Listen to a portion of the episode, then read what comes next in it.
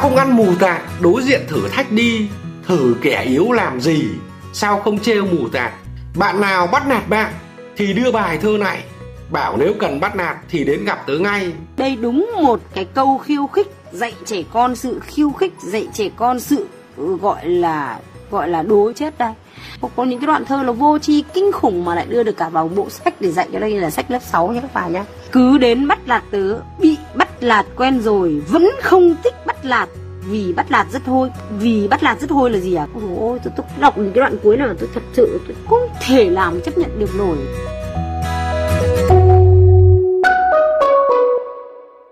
À vâng, thưa quý vị và các bạn, một tác phẩm in trong sách giáo khoa mới lại bị dư luận bức xúc vì sự dễ dãi, ngô nghê và khó hiểu. À, cụ thể, bài thơ Bắt nạt của tác giả Nguyễn Thế Hoàng Linh in trong sách giáo khoa ngữ văn lớp 6 Bộ kết nối tri thức với cuộc sống được đánh giá là có tính nghệ thuật không cao và hoàn toàn không phù hợp để đưa vào làm ngữ liệu trong chương trình lớp 6. Và thực tế thưa quý vị và các bạn, à, từ khi mà đổi mới chương trình và sách giáo khoa mới, à, chất lượng những cái văn bản đưa vào sách giáo khoa từ bậc tiểu học đến trung học cơ sở, trung học phổ thông trở thành một cái đề tài bàn tán, tranh luận của dư luận bởi chất lượng của nhiều văn bản được đánh giá là khá dễ dãi, xuồng xã và chất lượng kém xa so với các cái văn bản được đưa vào sách giáo khoa trong chương trình cũ. À, vấn đề đặt ra là quá trình biên soạn và thẩm định sách giáo khoa ra sao. À, sách đã in liệu có nên loại bỏ những cái văn bản ngữ liệu kém chất lượng à, bị dư luận phản ánh và chuyên gia giáo dục à, thạc sĩ Nguyễn Quốc Vương sẽ đưa ra quan điểm riêng của mình trong 30 phút cùng VOV2 ngày hôm nay và trân trọng cảm ơn anh đã tham gia chương trình của chúng tôi ngày hôm nay. Vâng, xin à, kính chào quý vị à, thính giả đang theo dõi chương trình. Vâng, thưa thạc sĩ Nguyễn Quốc Vương ạ, từ góc độ của một phụ huynh và cả từ góc độ của một người biên tập sách nữa, anh đánh giá thế nào về bài thơ bắt nạt được đưa vào sách giáo khoa ngữ văn, bộ kết nối tri thức với cuộc sống? Liệu bài thơ này có đúng là quá tệ để làm văn bản để làm ngữ liệu cho học sinh học à, như là bức xúc của rất nhiều phụ huynh trong những ngày vừa qua? Ừ, tôi nghĩ rằng là dư luận cũng có rất nhiều à, lý do để à, đưa ra ý kiến là như vậy dưới góc độ là một phụ huynh là một bạn đọc đồng thời cũng là một người mà cũng rất là yêu thích thơ ca và cũng tham gia biên tập hiệu đính một số cuốn sách liên quan đến giáo dục và văn học thì tôi à, thấy rằng là bài thơ này nếu như nó được in trong một ấn phẩm à, văn chương hay là xuất bản ở một tờ báo nào đó thì cũng không vấn đề gì cả vâng. à, nó chỉ là một bài thơ mà tôi có nói vui là nó nó trên trung bình một tí nhưng mà khi mà đưa vào sách giáo khoa mà người ta thường quan niệm là sách giáo khoa là một tài liệu nó phải đảm bảo tính khoa học tính vâng. sư phạm và nó phải quan trọng nhất là nó phải phù hợp với lại đối tượng mà sách giáo khoa hướng đến. Vâng. Ở đây cụ thể ở đây là học sinh lớp 6 thì tôi thấy rằng là bài thơ này sẽ có rất nhiều điểm không phù hợp. Vâng. À, ví dụ như là tâm lý của học sinh lớp 6 hay nói cái khác là văn bản mà để học sinh lớp 6 nghiên cứu uh, nó phải có một cái chiều sâu, nó phải có vâng. tính ẩn dụ, có tính uh, thông điệp mà học sinh phải khao khát khám phá. Vâng. Rồi giống như là các uh, ý kiến của phụ huynh có nêu ra đấy thì tôi cho rằng là cái thông điệp của bài thơ này đó là bắt nạt không phải là chuyện gì hay ho cả và chúng ta không nên bắt nạt vâng. nhưng mà khi mà truyền tải cái thông điệp đó bằng một bài thơ dưới hình thức nghệ thuật thì bài thơ à, tôi có thể chia sẻ một cách chân thực rằng là chưa đạt vâng. và cho nên là trong cái cách diễn đạt trong cách dùng ngôn ngữ trong lúc dùng hình tượng vâng. và đánh động cảm xúc của bạn đọc thì bài thơ chưa tới vâng. cho nên nó dẫn đến là tôi có thể nói một cách nôm na bình dân nó gọi là kém duyên vâng. hay nói khác là tác giả xử lý hơi vụng về vâng. Ờ, trong cái việc là truyền tải thông điệp bằng hình ảnh vâng. ví dụ như là sử dụng uh, uh, hình ảnh là mù tạt Vâng. hay là giống như cái chị phụ huynh có nói là thách thức là hãy cứ đến bắt nạt tới đi bị bắt nạt quen rồi vẫn không thích bắt nạt vì bắt nạt rất hôi vâng. thế thì khi mà ở góc độ là một người làm thơ chẳng hạn một người yêu thơ thì tôi thấy rằng là ở khổ cuối tác giả xử lý có vẻ vụng cho nên là giống vâng. như là ép vần vâng. Ờ, cố gắng làm sao để nó có có vần là bị bắt nạt quen rồi chẳng hạn vâng. cho nên dẫn đến một câu cuối mà độc giả đặt ra là nó nó vô nghĩa vâng. hay nói khác là tính ở góc độ người làm thơ thì tôi thấy rằng là tính tính mỹ học nó không cao vâng. tức là nó không có tối nghĩa gì cả vâng. nhưng mà nó tính mỹ học không cao tức là cái tính văn chương cái tính gợi nên cảm xúc của hình tượng của thơ ca cái đặc trưng của thơ ca đặc biệt là tiếng việt vâng. nó du dương trầm bổng nhưng đồng thời nó phải mang tính hình tượng thì nó không cao vâng. cho nên là người ta có cảm giác là bài thơ diễn đạt rất vụng về một cái thông điệp vâng. mà thông điệp là rất là phổ quát tức là bắt nạt là điều không tốt và không nên bắt nạt vâng. thì khi diễn đạt ở góc độ nghệ thuật là không đạt. Vâng, xin được cảm ơn những ý kiến chia sẻ của anh. Và anh Vương chắc là cũng theo dõi đời sống giáo dục trong suốt một năm qua, à, trong suốt một ờ, tháng qua đúng không ạ? Từ đầu năm học đến nay thì có rất là nhiều những cái câu chuyện giáo dục nổi bật lên và dường như là uh, cứ động đến giáo dục thì dư luận lại nổi sóng và đặc biệt hơn nữa là từ khi mà chúng ta triển khai chương trình và sách giáo khoa mới thì dường như này dành được rất là nhiều sự quan tâm của dư luận đặc biệt là những cái câu chuyện thậm chí kể cả những câu chuyện nó thiên về mặt chuyên môn nghiệp vụ giống như là những cái ngữ liệu đưa cho vào trong sách giáo khoa. Ở đây ý muốn tôi muốn nói rằng là liệu dư luận có khách quan có công tâm hoặc là hay có khó tính quá đối với tác giả hay là đối với những người biên soạn sách giáo khoa hay không? Khi mà cứ gặp một vấn đề gì đó liên quan tới giáo dục liên quan tới chương trình liên quan đến sách giáo khoa thì giống như là họ lại lên đồng là lại uh, chê bơi hay là phản ứng thì theo quan điểm của anh như thế nào?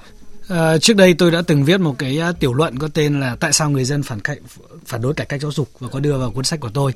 Vâng. Thế thì ở đó tôi có đã từng lý giải vấn đề này để chúng ta thấy là tại sao mỗi lần mà liên quan đến giáo dục cải cách giáo dục sách giáo khoa người dân rất là bức xúc và người dân ở đây thì vừa là một thực thể rất là rộng lớn nhưng đồng thời nó cũng là con người rất cụ thể và trong đó thì không chỉ thuần túy là là những phụ huynh mà trong đó có cả những người thuộc giới chuyên môn. Vâng. Tức là họ họ là quần chúng, họ là người dân nhưng đồng thời họ cũng là những người chuyên môn rất là sâu trong rất nhiều lĩnh vực.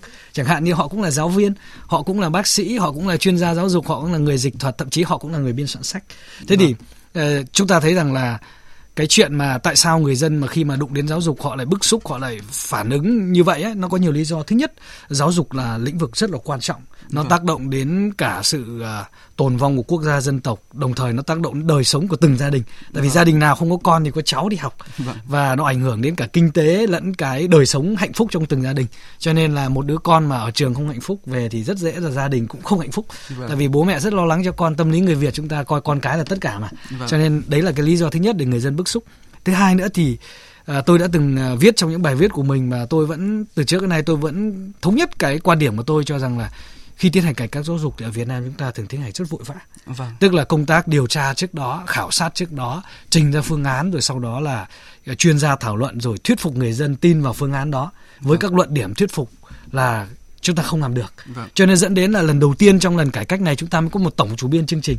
Nhưng cuối cùng khi sách giáo khoa xuất hiện và nó gặp nhiều vấn đề thì mới biết được rằng là à chương trình chưa hoàn thiện đã bắt đầu viết sách giáo khoa vâng. rồi sau đó là phải làm sao cố cho kịp để tiến độ để có sách giáo khoa như vậy rất là vội vã một cuộc cải cách rộng lớn như vậy mà khi vội vã chắc chắn sẽ gặp nhiều sạn và quan trọng nhất là nó không làm cho người dân cảm thấy thuyết phục ừ. tại vì làm vội như vậy thì đương nhiên tôi có viết ở trên báo Việt Nam Net một cái bài là chương trình phổ thông tổng thể 2018 giống như là một bài thơ viết vội tức là ý tưởng thì có vâng. nhưng vì viết vội cho nên nó nó dẫn đến là có nhiều thứ là không làm cho giới chuyên môn và người dân không thỏa mãn. Vâng. Như cái vậy là dư luận phản ứng không phải là không có lý do đúng không ạ? Và cũng không phải là quá khó tính đối với tác giả hay là nhóm biên soạn sách giáo khoa mà đều như anh như anh chia sẻ là, là có, có lý do có lý do vâng. và có căn cứ cụ thể. Vâng. Vâng, câu chuyện à, về à, ngữ liệu à, được đưa vào trong sách giáo khoa thì trong những ngày vừa qua là cụ thể bài đối với bài thơ bắt nạt của một tác giả rất là trẻ được đưa vào sách giáo khoa ngữ văn lớp 6 thì cũng nhận được rất là nhiều những ý kiến trái chiều khác nhau. Và ngay bây giờ đây thì chúng tôi cũng đã nhận được một ý kiến đến từ thính giả. Alo ạ. Vâng, xin chào chương trình ạ. Vâng, à, ông gọi điện tới chương trình và ông có muốn chia sẻ điều gì với cái chủ đề mà chúng tôi đang bàn về cái câu chuyện là những cái uh, ý kiến trái chiều liên quan tới cái ngữ liệu được đưa vào sách giáo khoa? Vâng, tôi đang nghe chương trình và tôi thấy uh, vấn đề mà ta đang nói đi thì thực ra là trong sách giáo khoa thì bao rồi nó cũng có cái hạt sạn nhưng mà thực ra là rất là đáng tiếc bởi vì sau khi đã kiểm duyệt mà đưa vào đến mà phát hiện ra được rồi thì nhiều thế hệ học sinh và có những học sinh đã được học rồi và bao nhiêu học sinh được học rồi tiếc. Giờ tôi ngay như ví dụ thế hệ chúng tôi những cái bài rất rất là hay như là nhớ con sông quê hương.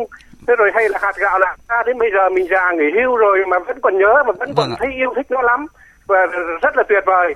Thế thì những cái này tôi nghĩ là cũng phải cái chỗ ban kiểm duyệt đấy khi duyệt thì cũng làm sao phải ừ, thật là thận trọng hơn. Vâng. và thứ hai là chúng ta cũng phải lắng nghe dư luận. Thế sau khi mà một thời gian đấy mà có ý kiến phụ huynh hay là giáo viên ấy thì cũng khi mình cũng phải xem xét được thảo luận lại.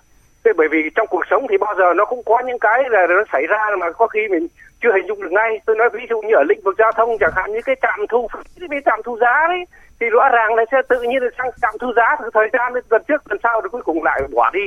Vâng. thì những thì bao giờ nó xảy ra cuộc sống thì tôi nghĩ là bây giờ mình phải tiếp nhận cái của nhân dân ý kiến của nhân dân lắng nghe dư luận để, để sai đâu mình phải sửa ngay cái đấy Vâng, vâng, xin được cảm ơn những chia sẻ rất là thẳng thắn của bác đã gọi điện tới chương trình trong uh, cái chủ đề cũng đang được rất là nhiều uh, dư luận uh, quan tâm ạ. Và thực tế thưa quý vị và các bạn, không phải đến bây giờ thì bài thơ bắt nạt mới gây ra những tranh cãi trong dư luận. Hồi đầu năm 2021 khi mà chương trình sách giáo khoa mới bắt đầu triển khai vào lớp 6 thì văn bản này cũng đã nhận không ít những cái băn khoăn bức xúc từ dư luận Việc bài thơ này tiếp tục bị phản ứng thì rõ ràng đặt ra một câu hỏi về chất lượng văn bản được đưa vào sách giáo khoa như thế nào.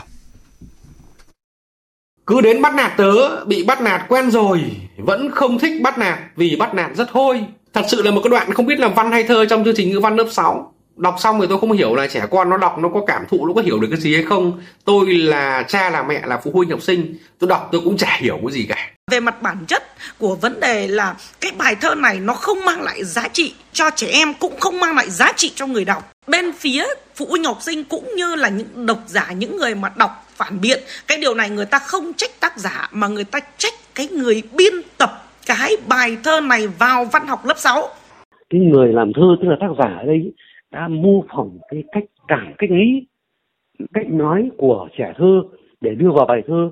Tôi tin rằng là bài thơ này cái lứa tuổi đến ờ, nó thích. Phần ờ, tại sao lại ờ, người lớn lại lại phản ứng như vậy? Thì tôi cho rằng là người lớn là nghĩ theo cách của người lớn, bắt trẻ con nghĩ theo cách người lớn. Cho nên là muốn hiểu, muốn đồng cảm bài thơ này, phải nhìn bằng con mắt của trẻ con, của trẻ thơ thì mới đồng cảm được. Nó gần với cách hình dung cách cảm, cách hiểu, cách nói của trẻ thơ trẻ thơ vốn nó tư duy nó trực quan mà nó hồn nhiên, thấy cái gì là nó ví với cái ấy thế rồi lại thấy cái gì nó liên tưởng tới cái đấy nó liên tưởng tới cái gì gần gũi nhất của nó, theo cách của nó. Việc thẩm định của xã hội cũng rất quan trọng. Góp ý của các chuyên gia ngoài hội đồng thẩm định với bộ sách vừa rồi là các bản thảo ờ, được bảo mật. Tôi nghĩ có lẽ là do nhà xuất bản cho rằng là các bộ sách này cạnh tranh với nhau cho dẫn đến là giới chuyên gia hay người dùng trực tiếp những người phải chọn sách giáo khoa như chúng tôi là không có sách để mà xem xét để mà lựa chọn Vâng, thưa quý vị và các bạn, như vậy là bên cạnh số đông bức xúc chê bai bài thơ bắt nạt được đưa vào sách giáo khoa thì cũng có những ý kiến bênh vực và ủng hộ.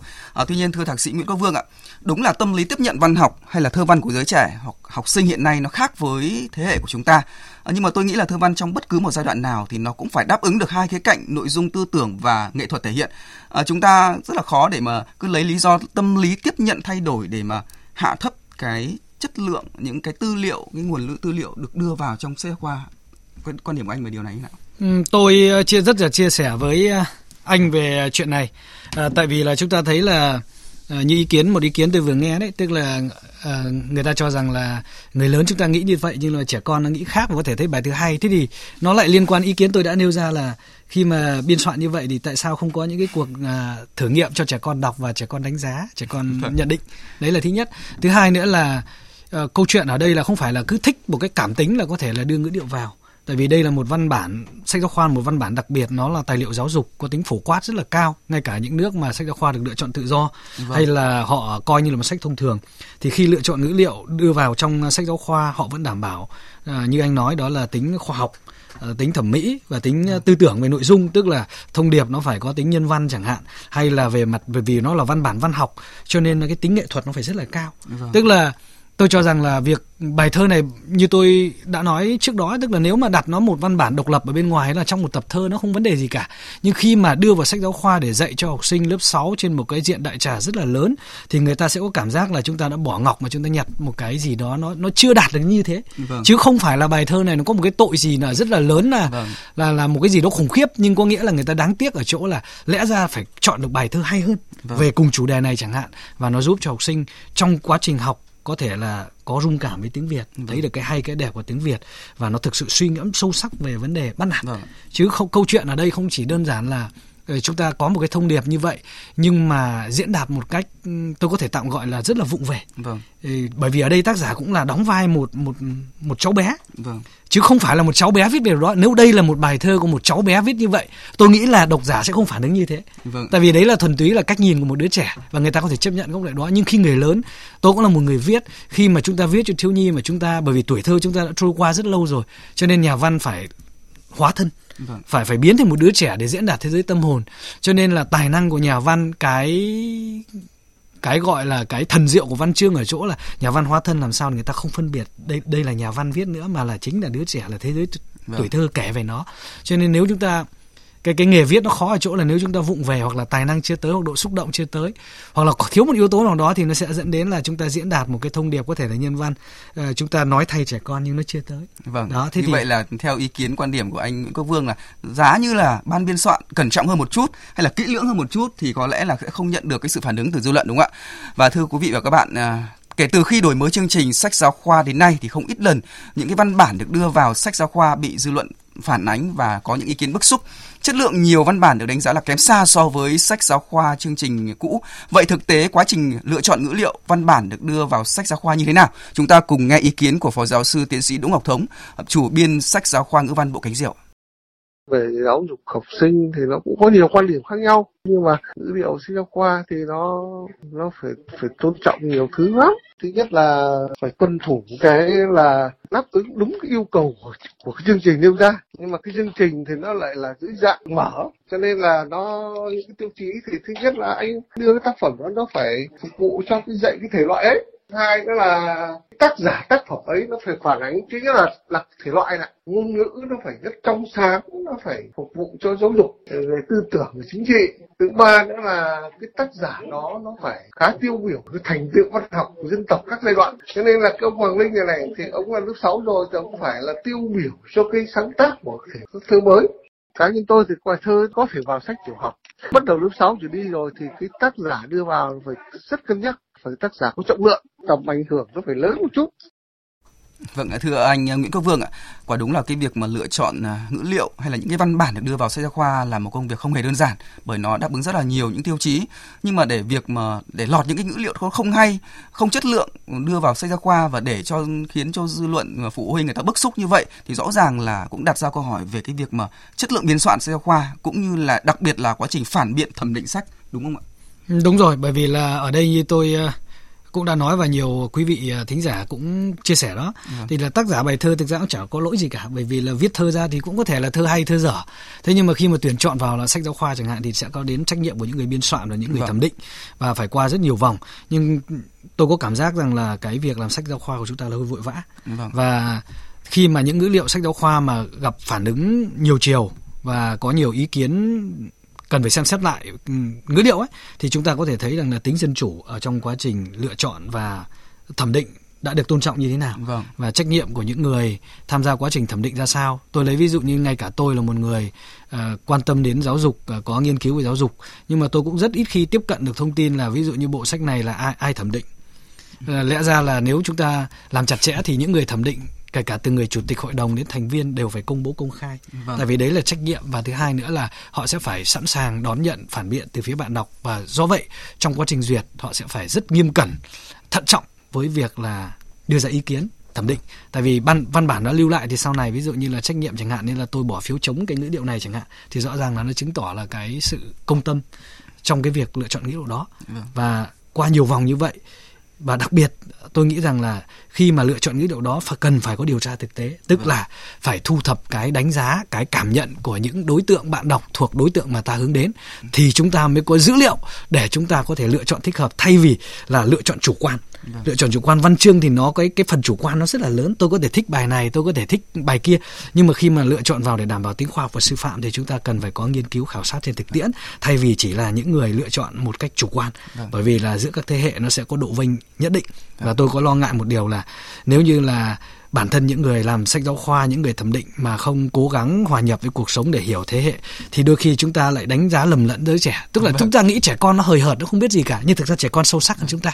Và do vậy là Chắc cái là anh Vương này vẫn nhớ cái ờ, vụ là cái ngữ văn bản trong sách giáo khoa tiếng Việt lớp 1 bộ cánh diều hồi năm 2020 đúng không ạ? Từng bị dư luận phản ứng rất là gay gắt và buộc Bộ Giáo dục và Đào tạo phải vào cuộc chỉ đạo hội đồng thẩm định ban biên soạn uh, phải điều chỉnh loại bỏ những cái văn bản nó không phù hợp Vậy thì theo anh, đối với những cái văn bản bị dư luận phản ánh bức xúc đánh giá là không tốt thì ban biên soạn ờ, cũng nên nhìn nhận và đánh giá như lại như thế nào và cần thiết loại bỏ những cái văn bản mà nó không đảm bảo chất lượng như cái văn bản mà chúng ta đang bàn hay không ạ? Tôi nghĩ chuyện đó là đương nhiên tại vì là những người biên soạn và thẩm định phải có trách nhiệm với sản phẩm của mình. Và đây là sách giáo khoa dành cho quốc dân. Thế thì khi mà có những ý kiến trái chiều như vậy thì tôi nghĩ là nên ờ, tổ chức một hội thảo chuyên môn, vâng. À, mời các nhà chuyên môn đánh giá. À, sau đó là nghiên cứu thảo luận rất kỹ và cuối cùng là ờ, đi đến là xem lựa chọn điều chỉnh như thế nào. Tại vì là nếu như tiếp tục sử dụng mà người dân không cảm thấy thuyết phục bởi vì họ là người tiêu dùng đồng thời cũng là người uh, trả tiền để có những cuốn sách giáo giáo khoa đó và người dân cũng rất kỳ vọng về giáo dục thì nó sẽ gây ra những điều không hay. Vâng. uh, và học sinh khi mà tiếp nhận chẳng hạn. Ví dụ như tôi thấy ở đây là chưa có ý kiến học sinh nghĩ như nào về bài thơ. Tôi nghĩ sẽ rất là thú vị nếu như là có những người làm nghiên cứu chúng ta đi hỏi các bạn học sinh một Vâng, cách độc lập cảm- khách quan để xem là học sinh cảm nhận về bài thơ như thế nào hay đẹp ở đâu Vâng, xin được cảm ơn những ý kiến rất là thẳng thắn của anh và thưa quý vị và các bạn. À, dù sách giáo khoa được Bộ Giáo dục và Đào tạo khẳng định là tài liệu học tập không phải là tài liệu duy nhất trong quá trình giảng dạy, nhưng mà sách giáo khoa thì luôn luôn đòi hỏi sự chuẩn mực, chất lượng. À, những cái văn bản được lựa chọn đưa vào sách giáo khoa phải kỹ càng, điển hình và đại diện xứng đáng cho một thể loại hay là một tác giả trong một giai đoạn văn học nhất định. À, câu chuyện về bài thơ bắt nạt trong sách giáo khoa ngữ văn 6 chúng ta không nên coi là một cuộc tranh luận hay dở về một bài thơ mà nên nhìn nhận nó xứng đáng để đưa vào sách giáo khoa hay không. Một lần nữa cảm ơn thạc sĩ Nguyễn Quốc Vương đã tham gia chương trình và cảm ơn sự quan tâm theo dõi của quý vị và các bạn.